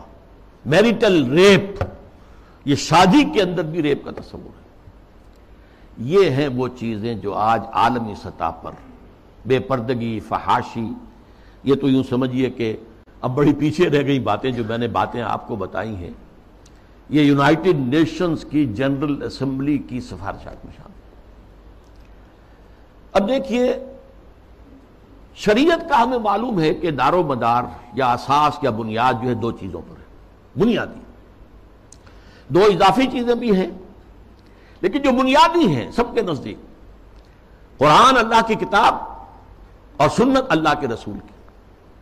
یہ سارے قوانین کا جو استعمال کیا جائے گا، وہ ان دو چیزوں سے۔ دو اضافی چیزیں کیا ہیں؟ اجماع اور قیاس، اجتہاد۔ لیکن بنیادی دو ہی ہیں، قرآن اور سنت رسول۔ لیکن خاص طور پر جب تہذیب کا معاملہ آتا ہے، تہذیب کے معاملے میں قرآن، سنت رسول اور سب سے اہم ہے رسول سے محبت، رسول کی تعظیم وہ مرکز ملت ہے دائم اور قائم ہمیشہ کے لیے۔ مرکز ملت وہ ہے اللہ کا رسول ہے صلی اللہ علیہ وسلم۔ ان کی تعظیم میں کمی ہوگی تو دین کی جڑ ختم ہو جائے گی، تہذیب ختم ہو جائے گی۔ ان کی اطاعت ہی نہیں، اتباع۔ ان کا اتباع اگر نہیں ہوگا تو تہذیب اسلامی نہیں رہے گی۔ پھر میں آپ کو اقبال کا شعر سنا رہا ہوں۔ مصطفیٰ پر اساں کھینچ رہا کہ دی ہماؤس۔ اگر برون رسیدی، تمام بونا بیست۔ یہی وجہ ہے، دیکھیے، ویسے تو یہ مضامین سورہ حجرات کے درس میں میں نے تفصیل سے بیان کیے مرکزی شخصیت جو ہے، ہمیشہ کے لیے امت مسلمہ کے اندر۔ باقی چھوٹی چھوٹی قیادتیں ادھر ادھر۔ کوئی پاکستان میں قائد اعظم بن گیا، کوئی بونگ بندو بن گیا، کوئی اور جو ہے، وہ کارنو جو ہے، وہ لیڈر بن گیا۔ یہ ہے سب۔ لیکن اصل لیڈر اصل شخصیت، مرکزی شخصیت پورے عالم اسلام کے اندر وہ محمد رسول اللہ کے صلی اللہ علیہ وسلم ان سے محبت، ان کی تعظیم سوئے ادب بھی نہ ہو جائے۔ ان کی آواز سے اوپر اپنی آواز کہیں کر دو گے تو سارے اعمال حبت ہو جائیں گے۔ یا الذین آمنوا، لا ترفعوا اصواتکم فوق صوت النبی۔ ولا تجهروا له بالقول كجهر بعضكم لبعض ان تحبط اعمالكم وانتم لا تشعرون۔ میں تفصیل سے عرض کرتا رہا ہوں کہ صحابہ کے دور میں تو مطلب تھا حضور کی آواز سے اونچی آواز کر کے بات کرنا۔ اب کیا ہے؟ حضور کی بات کے مقابلے میں اپنی بات لانا۔ حضور نے تو یہ کہا، نہیں، میری رائے ہے۔ واہ۔ اگر آپ نے مان لیا کہ حضور نے یہ فرمایا ہے، تو پھر آپ کون ہیں؟ یہ تمام اعمال صالحہ، ساری تمہارے کرتوت جو بھی تم نے کمائی کی ہے، سب ضائع ہو جائیں گے، تمہیں پتہ بھی نہیں چلے گا۔ بھائی، میں نے کوئی گناہ کا تو نہیں کیا۔ میں نے کوئی اور نہ زنا کیا، نہ شراب پی ہے، نہ کچھ اور کیا ہے۔ انتم لا تشعرون، تمہیں شعور بھی نہیں ہوگا اور تمہاری ساری جو بھی اب تک کی کارگزاری ہے، تمہارے اعمال ہیں، وہ سب ہفت ہو جائے۔ اب دیکھیے، اس پر ٹو پرونگڈ حملہ ہو رہا ہے مغرب سے۔ نمبر ایک، محمد صلی اللہ علیہ وسلم کی شخصیت کو مجروح کر دو۔ یہ کام پہلے بھی ہوا ہے، لیکن یہ بڑے مصنفین کی کتابوں میں ہوا، بڑے محدود پیمانے پر ہوا۔ اب جو ہوا ہے، آپ نے دیکھا، توہین رسالت کا معاملہ۔ اور جتنے بڑے پیمانے پر حضور کے کارٹون بنا کر شائع کیے گئے۔ انہوں نے دیکھ لیا ہے، ٹھیک ہے۔ عالم اسلام کا رد عمل کیا ہے؟ کوئی جلوس نکل آئے، کوئی توڑ پھوڑ ہو گئی، کوئی اپنا ہی بگاڑا، ہمارا کیا بگاڑا؟ اس اعتبار سے غور طلب بات یہ ہے، ایک بار جو ہے، کاری کیا ہے انہوں نے، اور دیکھ لیا کہ ہے، کوئی تھوڑے سے لوگ ہیں، کوئی دقیانوسی ہیں، کوئی جذباتی ہیں، ویسے بھی وہ لوگ عام طور پر ان پڑھ ہیں یا مولوی ملاٹے ہیں، بس ان کا اثر انہوں نے قبول کیا ہے۔ کسی حکومت نے کوئی قدم اٹھایا؟ حضور کی شخصیت کو بس کب اس کا ایک بہت بڑا مظاہرہ۔ یورپ کے کتنے اخبارات نے وہ شائع کر دی اور کسی طرح سے کوئی معذرت نہیں۔ اور دوسرا معاملہ یہی ہے کہ حدیث کا استغفاف کرو اور سنت رسول جو ہے وہ اس کی اس کی حجیت کو ختم کر دو۔ اب دیکھیے اس پر جو ہے تفریق بین اللہ و رسول۔ اس کی پشت پر پورا عالم مغرب ہے۔ یہودی بھی، عیسائی بھی، اور سب سے بڑھ کر عالمی میڈیا۔ اس سے بھی بڑھ کر sole supreme power on earth, the United States of America وہ اس کی پشت پر۔ ارب ہاں ارب ڈالر خرچ کیے جا رہے ہیں این جی اوز پر۔ اور ان این جی اوز کا کام کیا ہے؟ مسلم تہذیب کی بیخ کا نہیں یہ جو ہنٹنگٹن نے کہا ہے کہ یہ ذرا لوہے کا چنا ہے اس کو چبانے کے لیے ذرا لوہے والے دانت ہی چاہیے۔ ان الحدید ابل حدید یفلا ہو لوہے کو تو لوہا ہی کاٹ سکتا ہے۔ نظام تعلیم کے اندر بنیادی تبدیلیاں کر دی گئی پھر آغا خان فاؤنڈیشن کو امتحانات اور نصاب وغیرہ کا معاملہ ان کے حوالے کر دیا گیا۔ یہ سارا کیا ہے؟ یہ امریکہ اور دوسری طرف عالم اسلام میں جو اس کے پٹھو بیٹھے ہوئے حکمران پوڈلز روشن خیالی کے نام سے اور اعتدال پسندی کے نام سے جو پرچار ہو رہا ہے، جو ایوان صدر سے پرچار ہوتا ہے، حکومت کی سطحوں پر، مختلف سطحوں پر پرچار ہو رہا ہے۔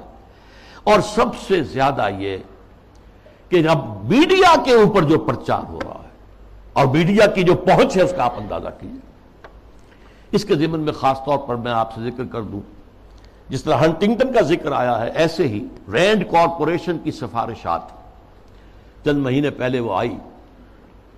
یہ سب سے بڑا ٹاپ کا تھنک ٹینک ہے امریکہ کا۔ اس نے تجزیہ کیا ہے، اپنے لوگوں کو بتایا، اپنی حکومت کو بتایا ہے کہ مسلمان سب ایک جیسے نہیں ہیں، مسلمان چار طرح کے ہیں۔ نمبر ایک ہے فنڈامنٹلسٹ، جو اسلام کو صرف ایک مذہب نہیں سمجھتے۔ ہیں بلکہ ایک سیاسی، معاشی اور سماجی نظام بھی سمجھتے ان سے تو ہماری جنگ ہے، ان سے ہماری دشمنی ہے، انہیں ہر قیمت پر ختم کرنا ہی کرنا ہے۔ یہ فنڈامنٹلسٹ ہے۔ نمبر دو پر ٹریڈیشنلسٹ ہیں۔ روایت پسند علماء۔ ان کے مدرسے ہیں، قال اللہ، قال رسول ہے۔ انہیں نظام نظام سے کوئی بحث نہیں ہوتی۔ تو یہ فی نفس ہی تو یہ کوئی خطرناک نہیں ہے۔ لیکن اگر کہیں یہ فنڈامنٹلسٹ کے ساتھ مل جائے تو بہت خطرناک۔ اس کی وجہ کیا ہے؟ کہ انہیں جو ایکسپوجر حاصل ہوتا ہے، ہر جمعے کو لوگ آ رہے ہیں کھچے ہوئے، کچے داغے سے بدے ہوئے آ رہے ہیں اور وہاں پر ان کو جلسہ مل گیا، گفتگو ہو رہی ہے۔ کوئی اور جماعت جو ہے، کوئی سیاسی جماعت چھوٹا سا جلسہ بھی کرے گی تو کتنے کھکیڑ بول لے گی، پوسٹر چائے کرے گی کوئی ڈڈورا پیٹے گی، کچھ اور کرے گی۔ اشتہار اخبارات میں دے گی۔ یہاں جو ہے کہ خود بخود ہو رہا ہے۔ کچے دھاگے سے بندے آئے گے سرکار میں۔ اور اکثر مسلمان آتے ہیں تو نہا دھو کر اچھے کپڑے پہن کر آتے ہیں۔ تاکہ ایک اچھے ماحول میں خوشبو لگا کر آؤ۔ تاکہ اچھا ماحول ہو، پسینے کی بدبوؤں سے طبیعت منغز نہ ہو جائیں تو یہ ٹریڈیشنلسٹ جو ہے ان کا ایکسپوجر بہت بڑا ہے۔ اگر یہ فنڈامنٹل کے ساتھ مل جائے تو بہت خطرناک ہے۔ پھر انہوں نے اس پر مشورہ بھی دیا۔ ان کو ان کے باہمی مسلکان مسلکانہ اور مذہبانہ جو اختلافات ہیں، ان کے اندر لگائے رکھو۔ بھڑکاؤ ان کو۔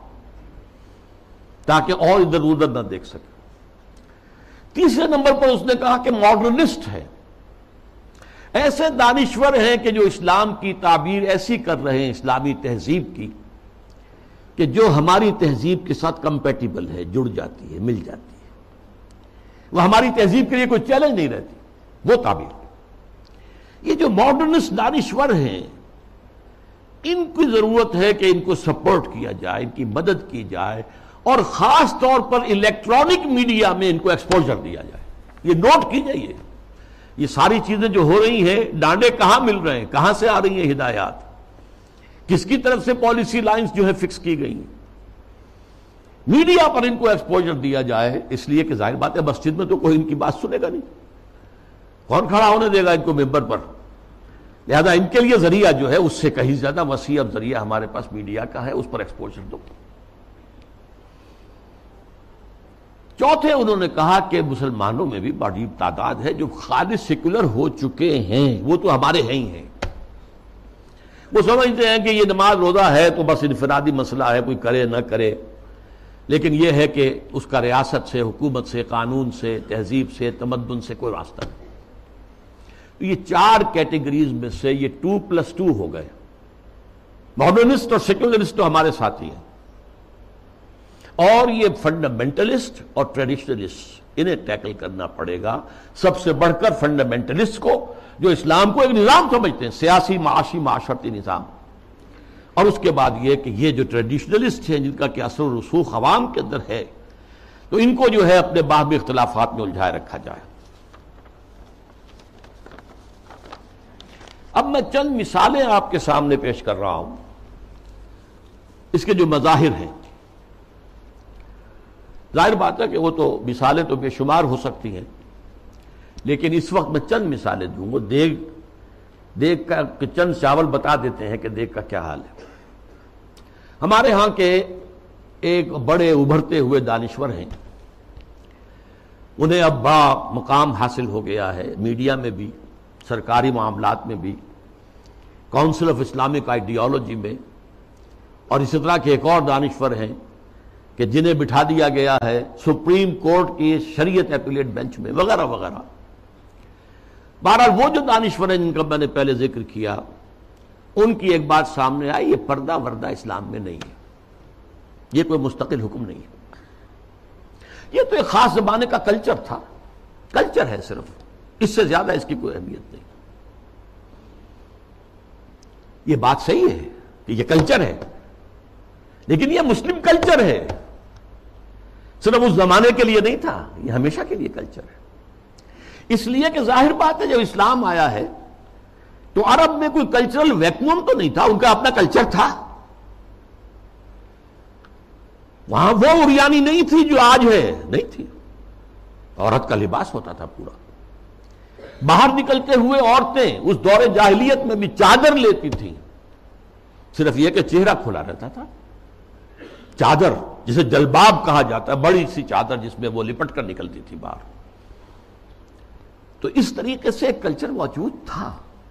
پھر یہ بھی تھا بند سنور کر نکلنا اور لوگوں کی نگاہوں میں کھبنا یہ بھی عام تھا۔ اس کے اوپر کوئی پابندی نہیں تھی، مخلوط معاشرت تھی، یہ تھی۔ اب اسی میں، اسی معاشرت کے اندر اسلام نے تبدیلیاں کی۔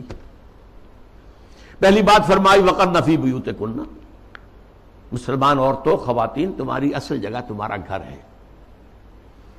بند سمر کر باہر نکلنا اور اپنے نسوانی حسن کی نمائش کرنا یہ ہرگز تمہارے لیے جائز۔ بلا تبرج نہ تبر جل جاہلیت الولا اور دیکھو جب گھر سے نکلتی ہو، نکلنا پڑے ضرورت سے، بول تو تمہاری اصل جگہ تمہارا گھر ہے۔ نکلنا ہے تو بھی جلباب جو ہے، جلباب، اس کا ایک پلو اپنے چہرے کے آگے بھی لٹکا لیا کرو نقاب کی شکل کے اندر کہ چہرہ چھپ جائے۔ تمہارا جو نسوانی حسن ہے، جس کا سب سے بڑا انڈیکس جو ہے، چہرہ ہوتا ہے۔ وہ عام لوگوں کی نگاہوں میں نہ آئے۔ یہ سارے حکام کائے کے لیے دیے گئے۔ اس معاشرے میں ایک تبدیلی کی گئی۔ دوپٹہ وہاں بھی تھا۔ خمر ہننا جو سورہ نور میں آیا لفظ۔ خمار اوڑھنی کو کہتے ہیں۔ اوڑھنی ہوتی تھی اور عام عورت کام کرتے ہوئے اس کو اپنی قبر کے گرد کس لیتی تھی۔ کمر کس کے؟ لہذا کام کرتی تھی گھر کا۔ یا پھر یہ کہ گلے میں ڈال لیا۔ سر کو ڈھانپنا اور خاص طور پر جو اپنے سینہ ہے، سینے کو اس کے کور کرنا، یہ نہیں تھا۔ اس میں کہہ دیا، تم اپنا جو ہے سر بھی ڈھانکو اور ود ربنا بے خمر ہننا اللہ جو میں ہننا اپنے گریبانوں کے اوپر اپنی اوڑھنیوں کے بکل مارو۔ تاکہ جو عورت کا نسوانی حسن ہے، اس میں ایک بہت بڑا حصہ یہ بھی ہے۔ اس کو مزید چھپا کرتا تو پہلے سے تھا۔ لیکن یہ مدربنا بے خمر ہننا اللہ میں ہننا یہ جو تمہارے خمار ہیں، جو تمہاری یہ اوڑھنیاں ہیں، ان کے ذرا بکل بھی مار لیا کرو اپنے اوپر۔ اس نے وہ تہذیب پیدا کی ہے جس کا میں تذکرہ کر چکا ہوں کہ اس نے ہماری ایک طرز تعمیر بھی تبدیل کر دی۔ مردانہ اور زنانہ معاملہ اور گھر بنانا، مورش آرکیٹیکچر خاص طور پہ دنیا کے اندر مشہور ہے ٹاپ کے آرکیٹیکچر پہ سے۔ اور پھر یہ سارا جو نظام بنا ہے، اور یہ چلا آیا چلا آیا چلا آیا۔ انگریزوں کے دور میں بھی نہیں ختم ہوا۔ یہ اور فرانسیسی کہیں گئے، کہیں اور گئے، کوئی اور پورچوگیز گئے، ڈچ گئے، وغیرہ وغیرہ۔ اطالوی گئے، لیکن یہ تہذیب کا جو یہ سٹرکچر تھا، یہ قائم رہا انٹیکٹ رہا۔ اب اس کے خلاف جو مہم ہو رہی ہے، وہ میں آپ کو بتا چکا ہوں کہ عالمی سطح پر ہے۔ جیسے یہ پردے کے معاملے میں، یہ پردہ جو کہ میں نے ایک بڑی مفصل تقریر کی تھی پردے چار ہیں، ایک نہیں، چار۔ پہلا پردہ جو ایک پورے کرٹن کی طرح گویا کہ ہمارے پورے معاشرے کے اندر تنا ہوا ہے، وہ سیگریگیشن آف سیکسز عورتوں اور مردوں کو علیحدہ کرو مخلوط معاشرت نہ دعوت ولیمہ ہو رہی ہے تو ایک طرف عورتیں ہیں، دوسری طرف مرد ہیں، مخلوط نہیں۔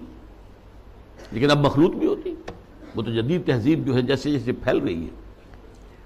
اور کمال یہ کرتے ہیں کہ دولہا اور دلہن کو دلہن کو سجی سجائی، دلہن کو لا کر جو ہے وہ وہاں پر اسٹیج پر بٹھا دیتے بڑھ رہا ہے، کینسر جو ہے وہ آگے سے آگے بڑھ رہا ہے۔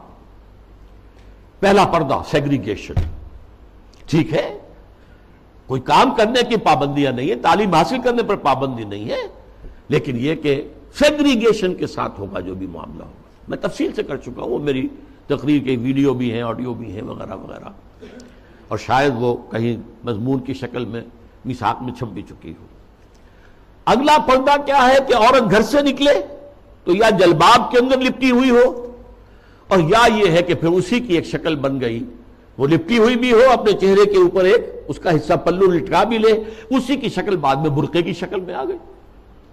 آسانی ہو گئی۔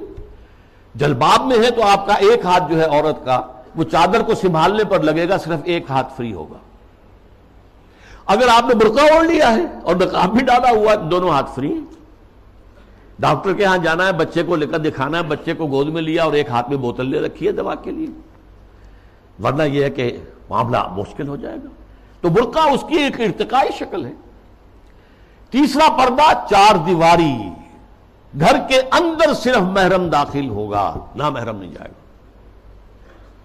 چاہے وہ آپ کا داماد ہے لیکن داماد کی محرم صرف اس کی بیوی ہے، آپ کی ایک بیٹی ہے، دوسری بیٹیاں اس کی محرم نہیں ہے ساس محرم ہے اور آپ کی بیوی آپ کی محرم ہے، وہ اگر آئی ہوئی ہے اپنے اپنے میکے میں، ٹھیک ہے۔ لیکن یہ کہ اندر جو دوسری لڑکیاں ہیں، وہ نامحرم ہیں۔ سالیہ جو ہیں، وہ تمہاری محرم نہیں۔ ہے یہ تیسرا پردہ ہے۔ چوتھا پردہ ہے سطر۔ محرموں کے سامنے بھی پورا جسم نہیں کھول سکتے۔ صرف چہرہ، سر کے بال بھی نہیں، ہاتھ اور پاؤں۔ یہ سطر کہلاتا ہے، یہ تیسرا پردہ ہے۔ ان تین چیزوں کے علاوہ کوئی جسم کا حصہ باپ کی نظر پہ بھی نہیں آنا چاہیے، بھائی کی نظر میں بھی نہیں آنا چاہیے۔ مستور رہے گی گھر کے اندر بھی مسلمان اور اس کے بعد جو ہے، وہ صرف شوہر کا معاملہ ہے۔ یہ چار پردے ہیں اسلام میں، اس تہذیب کی بنیاد۔ آج اس کی بےخنی کی جا رہی ہے ختم کیا جا رہا۔ اور یہ ماسٹر سٹروک ہے۔ اسلامی تہذیب کی جڑ کھود دینے والی شہی ہے جیسے کہ میں نے عرض کیا کہ ایک کلچر تھا، اس کلچر کے اندر کچھ اضافہ کر دیا گیا۔ ایسے ایک مثال حج کی ہے۔ حج تو جاہلیت دور جاہلیت میں بھی ہو رہا تھا۔ بس یہ تھا کہ تلبیے میں انہوں نے شرک شامل کر دیا تھا۔ لبیک اللہ لبیک لبیک اللہ لبیک لبیک لا شریک لک لبیک اللہ شریکن تملک وما ملک۔ میں حاضر ہوں، پروردگار، میں حاضر ہوں۔ تیرا کوئی شریک نہیں، سوائے اس شریک کے کہ جس کا تو ہی مالک ہے، اس کے پاس جو اختیارات ہیں، وہ بھی تیرے ہی اختیار میں یعنی وہ جو عیسائیوں کی تصلیس ہے، تین میں ایک ایک میں تین، تو اس تلبیہ میں توحید بھی ہے اور جو ہے شرک بھی ہے۔ وہ ختم کر دیا گیا۔ اب تلبیہ کیا ہے لبیک اللہم لبیک لبیک لا شریک لک، لبیک ان الحمد والنعمت لک والملک لا شریک لک۔ بس یہی اصلاح کی گئی نا، تلبیہ پہلے بھی تھا، اب بھی۔ طواف حرم کا پہلے بھی تھا، اب بھی ہے، بیت اللہ۔ کا آپ جانا ہے بنا میں ٹھہرنا ہے اور پھر اس کے بعد جو ہے وہ جانا ہے عرفہ، میدان عرفات میں۔ اس میں کیا غلطی ہو گئی تھی؟ کہ قریش کہتے تھے کہ ہم تو حرم کے متولی ہم حدود حدود حرم سے باہر نہیں جا سکتے۔ وہ صرف بنا میں ٹھہرتے اس کو روک دیا گیا۔ پھر معافیدو من ہے سو افاد الناس۔ جاؤ تم بھی وہیں پر، تمہارا کوئی خاص مقام نہیں۔ عرفہ جو ہے، الحج الرفا حج تو نام ہی عرفہ کا ہے۔ وقوف عرفہ جو ہے، اس کا رکن آسم ہے۔ باقی تمام مناسک میں سے جو بھی چھوٹ جائے گا، اس کا کوئی نہ کوئی جو ہے، آپ اس کا اضالہ کر سکیں گے۔ لیکن اگر عرفہ رہ گیا، وقوف عرفہ نہیں ہوا تو آج نہیں ہوا۔ تیسرے یہ کہ وہ جب منا میں بیٹھتے تھے، قیام کرتے تھے دو یا تین دن، اس میں اپنے آبا و اجداد کے قصے، ان کی ان کی حمد، ان کی ثنا، ان کے بیان، اب کہہ دیا گیا نہیں۔ فسکرو اللہ تعالیٰ کا ذکر کرو۔ فسکر اللہ کا ذکر کم آبا جیسے تم اپنے آبا و اجداد کا تذکرہ کرتے تھے اس کو چھوڑو، دفع کرو۔ اب اللہ کا ذکر کرو۔ قیام عرفہ کے اندر اللہ کا ذکر کرو۔ تو دیکھیے وہ چیز جو موجود تھی، اسی میں اضافے کے ساتھ، کمی کے ساتھ حج کے مناسب بنا دیے۔ تو اس اصول کو اگر سمجھ لیا جائے، تو وہ بات کہ یہ کلچر ہے، یہ ٹھیک ہے، حقیقت ہے، کلچر ہے۔ لیکن جاہلی کلچر میں کچھ چیزیں اضافہ کر کے اس کا اسلامی کلچر بنایا گیا ہے۔ یہی جو صاحب ہیں ان کا کہنا یہ بھی ہے کہ موسیقی اسلام میں حرام نہیں ہے۔ مضامیر کے ساتھ، سازوں کے ساتھ موسیقی جائز ہے۔ اچھا ایک ان سے بھی بڑے دانشور ہیں۔ بڑی محترم شخصیت ہے ہماری قومی سطح پر۔ انہوں نے کہہ دیا کہ اسلام میں شراب حرام نہیں ہے۔ شراب پی کر نشے میں دھت ہو جانا مدہوش ہو جانا حرام ہے۔ دلیل یہ کہ شراب کے لیے حرام کا لفظ قرآن میں کہیں آیا ہے؟ بتاؤ۔ اب بتائیے ڈھٹائی کا کیا علاج ہے؟ قرآن شراب کو رچسم من عمل شیطان قرار دے رہا ہے۔ شیطانی عمل ناپاک۔ فجتنے کا حکم دے رہا ہے۔ اجتناب کرو اس سے بچو اس سے۔ فہل انتم منتہون کی, کی دھمکی باز آتے ہو کہ نہیں آتے؟ وہ کہہ رہے ہیں کہ حرام کا لفظ تو نہیں آیا۔ تو مطلق شراب حرام نہیں ہے۔ وہ حملہ کیا ہے؟ احکام حرمت شراب تدریجن آئے ہیں، اس میں کوئی شک نہیں ہے۔ قرآن میں وہ آیت بھی ہے کہ اس میں کچھ نفع کا پہلو بھی ہے، لیکن اس کا جو نقصان دہ گناہ کا پہلو ہے، وہ زیادہ ہے۔ سورہ بقرہ میں یہ بات فرما دی گئی، چھوڑ دی گئی بات۔ پھر کہہ دیا گیا، نماز کے قریب نہ جانا، جب شراب نوشی میں نشے کی حالت میں۔ اس کے بعد آخری حکم سورہ معاہدہ کے اندر آ گیا۔ پھر یہ ہے کہ اسی پر اگر قیاس کریں تو کہا جا سکتا ہے زنا حرام نہیں ہے۔ کہاں کہا گیا کہ حرم علیکم الزنا؟ کہیں کہا گیا۔ انما حرم اللہ الزنا، کہیں ہے۔ قرآن مجید میں نہیں، حرام کا لفظ تو نہیں آیا۔ ولا یزنون، سورہ فرقان کے آخری رکوع میں جو آیا، تو یہ تو اللہ، عباد الرحمان اللہ کے بہت اونچے بندوں کا ذکر ہے۔ یا ولا تقرب الزنا، اس کا مفہوم تو یہ ہے کہ جہاں زنا ہو رہا ہو، اس مقام کے قریب بچ جاؤ۔ بس۔ مطلق زنا کے لیے تو نہیں۔ جیسی تعویل پرویز صاحب نے کی کہ ہاتھ کاٹنے کا مطلب کیا ہے۔ بہرحال ایک اور بات کہی جا رہی ہے اس وقت۔ سود کھانا حرام ہے، دینا تو حرام نہیں کہا قرآن میں لکھا ہوا؟ اب یہ تو سنت ہے جو بتاتی ہے۔ سنت نے فرمایا کہ شراب حرام ہے، نہ صرف شراب حرام ہے، کل مسکرین جس سے بھی نشہ ہو جائے وہ حرام ہے۔ چنانچہ سلفی علماء جو ہے، خاص طور پہ سعودی عرب کے، وہ تو سگریٹ نوشی کو بھی حرام کہتے ہیں۔ تمباکو نوشی حرام تدخین حرام۔ اس لیے کہ اس سے بھی ایک نشہ سا ہوتا۔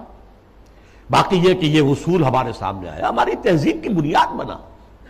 ماں اسکرا کثیر ہوں فقلیل ہوں حرام۔ جس چیز کی زیادہ مقدار جو ہے، وہ بدہوشی پیدا کر دے، نشہ پیدا کر دے، اس کی چھوٹی تھوڑی مقدار بھی حرام ہے۔ یہ نہیں کہ تھوڑی سی شراب پی لی جائے تو اس سے تو چستی آ جاتی ہے، اس سے تو ہاں ٹھیک ہے۔ قرآن نے بھی کہا کہ اس میں کچھ ہے، منافع ہے، لیکن یہ کہ اس میں گناہ کا پہلو زیادہ ہے۔ اب اس کو حرام مطلق کر دیا گیا۔ بہرحال یہ ہیں وہ مثالیں جو میں نے دی ہیں تہذیبی سطح پر۔ باقی جو اور کام ہو رہے ہیں جو اسلام کی بےخنی کے لیے، لیکن تہذیب، مسلمانوں کی تہذیب جو تاحال کچھ انٹیکٹ چلی آ رہی تھی اور ابھی کچھ اثرات اس کے باقی ہیں، جس سے کہ کلیش آف سویلائزیشن جو ہے، اس کے اندر قرار دیا گیا۔ مسلمان تہذیب جو ہے، وہ ہمارے لیے ایک چیلنج ہے، جس کے لیے کہ اب ایک بڑا میڈیا اور اربوں ڈالر خرچ کیے جا رہے ہیں۔ اسی میں ایک ہائر لیول پر ایک بات اور بھی ہے، اور یہ بہت سویپنگ ہے۔ قرآن کو بھی اب نہیں چھوڑا گیا، اس پر بھی حملہ ہے۔ قرآن سے بھی صرف اصول لیے جائیں گے۔ اسپیسیفکس معین احکام قرآن کے جو ہے وہ صرف اپنے دور کے لیے تھے۔ اگر زنا کا شادی شدہ مرد اور عورت کا رجم کا ہے، یہ اپنے وقت کی بات ہے، یہ مطلق نہیں ہے، ہمیشہ کے لیے نہیں ہے۔ ہاتھ کاٹ دینا، چوری کا، یہ اس دور کے لیے تھا، ہمیشہ کے لیے نہیں ہے۔ اصول لے لو۔ زنا نہیں ہونا چاہیے۔ اصول لے لو چوری نہیں ہونی چاہیے۔ اسپیسیفکس جو ہیں، خاص طور پر حدود و تعزیرات کے اندر۔ یہ صرف اس دور کے ماحول کے اعتبار سے تھی یہ چیزیں لاگو نہیں ہیں۔ یعنی سنت تو سنت ہے، آگے قرآن کے اوپر بھی ہاتھ صاف کیا جا رہا ہے۔ بازی بازی، بارش بابا ہم بازی۔ حالانکہ یہ بات نوٹ کر لیجیے کہ یہ ختم نبوت کی نفی ہے۔ اس لیے کہ تکمیل نبوت و رسالت جو ختم نبوت کا لازمی تقاضا ہے۔ اس کا مطلب تو یہ ہے کہ ہدایت آخری آ چکی اور دین کی تکمیل ہو چکی۔ الیوم اکمل تو لکم دین اکم و اتمم تو علیکم نعمتی و رضی تو لکم الاسلام دین اگر دین ابھی عثمانی میں مکمل نہیں ہوا تھا اور قرآن جو ہے لفظ لفظ اس کا اگر لازم نہیں ہے، تو ابھی نبوت ختم نہیں ہونی چاہیے تھی۔ پھر تو ابھی وہی کا دروازہ کھلا رہنا چاہیے تھا۔ جیسا کہ غلام محمد قادیانی نے کہا۔